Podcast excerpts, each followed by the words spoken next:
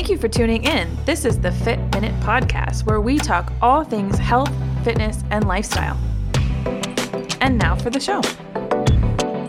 Welcome back to the Fit Minute Podcast, Fitness for Real People. I'm your host, Gabby Mazar, and welcome to this week's Fit Tip. Today, we are going to talk about setting and achieving our goals. How do we do that? Okay, so we've all heard about goals. We all know what a goal is, but to define a goal, it's defining a target or an objective that we want to achieve. Obviously, we know that, but how do we set a goal? How do we achieve a goal? How do we, how do we set realistic goals and, and really define what we want in this year? So I always like to say with our goals that a lot of times what I hear people say is, I want to lose one hundred pounds, or I want to Uh, do something totally unachievable. Not that losing one hundred pounds is unachievable. That is absolutely achievable. But I think that people like to put a certain timeline or a certain idea in their head that seems so unrealistic that, that you feel defeated if you don't achieve it within a certain time, in a certain way, how, how you feel that you have put that in your head. So how I'm going to start this is, number one, I want you to define a target. This is your main target. This is your main goal. Let's say for the whole year. I'm not going to say this is your uh, your New Year's resolution. I'm going to say this is your target. This is your goal. I don't care if this has to do fitness related, health related, business related, whatever it is. I want you to set that goal. Write it down. Say, this is my main goal for the year. I want to hit a million dollars this year, or I want to start a business this year. I want to lose fifty pounds. I want to run a marathon, whatever it is. That's your goal.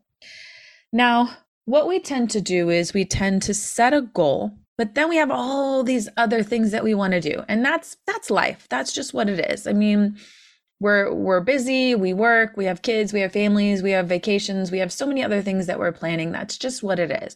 But what I want you to do is take this main goal and kind of put a pause on some of your other goals.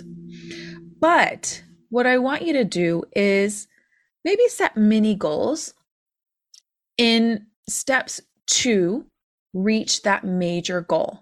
How are you going to reach that big goal? So, so really what this is, is this is making a plan. This is your plan. So if you, if you don't, if you don't make a plan, plan to fail, right? You have to have a plan on how you're going to succeed or how you're going to fulfill this promise to yourself. So taking it step by step, right? Let's say you want to lose fifty pounds. Great. How are you going to do that? What are your steps to do that? I'm going to join a gym. All right, great. You're going to join a gym. Again, what I tend to hear often is, I'm going to join a gym and I'm going to go every single day. Let's be realistic, okay? What I want to see from you is consistency. If you can't be consistent in that goal, then you are setting your expectations too high and you are probably going to, I'm sorry, you're going to quit. I've seen it a thousand times. This happens every single year. This is why what we see in January is we see so many people join the gym. After the first month, you see about fifty percent of those people stop coming. After the se- second month, a third of those fifty percent stop coming as well. And then, you know, you've got your diehards that by month three are still coming to the gym. This is just kind of the statistics of gym life. I see it over and over again. Uh, we see it a little less at my Pilates studio. Just, it's just kind of a different crowd because, um, we're smaller classes. So you're, you're not the, uh, membership type, but, uh, it still does happen. It still does happen the same. We do get the influx just the same. I mean, it is still a studio. It is still a gym. And that just is kind of the flow of, of, you know, the New Year's resolution. However, if you make a plan and say, realistically, with my life, with my lifestyle, I can commit to two days a week. Let's start two days a week. I can go to the gym two days a week. I can walk two days a week. That's four days a week of exercise. And, and let's say you're not doing anything at all right now, nothing at all. If you are, you know, you come home, you sit on the couch, you eat potato chips and then make yourself dinner and go to bed, or you go home or go to go to dinner after work somewhere and then go home and do nothing. Let's, you know, realistically, we can take forty-five minutes to an hour out of your day, one time, two times a week at the gym, thirty minutes, two times a week going for a walk.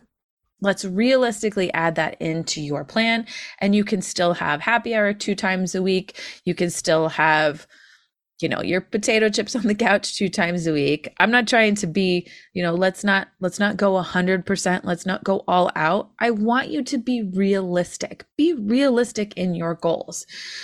So something that you can stick to, because what I see so many times is people go full out, all extreme, and get burnt out. What can you do? Make a plan that you can be consistent with, that you can stick with, and then you can not feel like you are so overwhelmed that you just want to gorge yourself on a pint of ice cream or a bottle of wine, right? Let's be, sit down, be realistic with yourself, have a talk and say, what can I do? What can I give up twice a week? Let's not say give up because that makes it sound terrible, but what can I substitute twice a week that I don't feel like I'm depriving myself of things that I enjoy? I enjoy going out with my friends. I enjoy having dinner with my spouse. I enjoy taking my kids to, you know, ice cream once a week. So you don't have to be this perfect being that we idolize and think that other people are, which they're not. Nobody is perfect. Everybody, every single person does something that you may think that they don't do. They eat muffins, or they eat ice cream, or they have a frappuccino in the morning. Be realistic. Make a plan. Okay. Then you want to set an upper or lower threshold. Okay. So we're, we're saying we want to lose fifty pounds. I want to lose fifty pounds, but I could lose seventy-five or I could lose forty. Anywhere in between those two numbers, I would be happy with, because you're looking at that target. That target is fifty, but I would be happy with forty, or I'd be happy with seventy, forty to sixty, forty to seventy. Any, anything in there will be perfectly happy with, because then you're shooting for that goal. So if you have that upper limit, you might be shooting for that seventy-five, and then you're more likely to hit that center target. Then what you want to do is you want to align your environment, right? You want to surround yourself with people that also have those same types of goals. You want to build your home around that environment, having better food options, not going out to eat as much, cooking meals at home, cleaning out your refrigerator, cleaning out your cabinets, getting the people around you in, in line with what your goals are. I would like to lose weight. Can you support me in this? And I know that's not always possible if you have kids or if you have a spouse that's not really supportive of that, but do the best that you can to keep keep options around you so you're not grabbing M and M's that are in the freezer. Yes, I'm calling myself out. Or um, just, just having options that aren't there for you. Align yourself in your environment the best you can at work, at home, because those are the two places that you spend the most time. And then have a measure. How will you measure your little successes? Are you measuring it by weight lost? Are you measuring it by how you feel in your clothes because you don't necessarily love the scale? Are you measuring it by how you sleep, or are you measuring it by how you feel? Are you measuring it by having less back pain, not having migraines, feeling better, um, eating wise? So have a measure of how you're going to have your little successes. And once you have that, that's how your goal is set.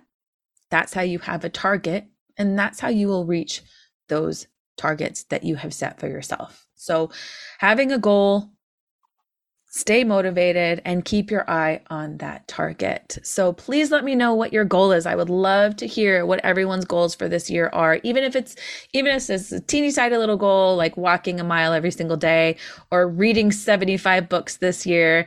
Uh, I know I have a couple of clients who told me that they wanted to read books this year, but you don't have to. Even if you don't hit that goal, uh, it's okay. You, you know, again, make that lower and upper threshold, but don't push yourself to be this perfect person.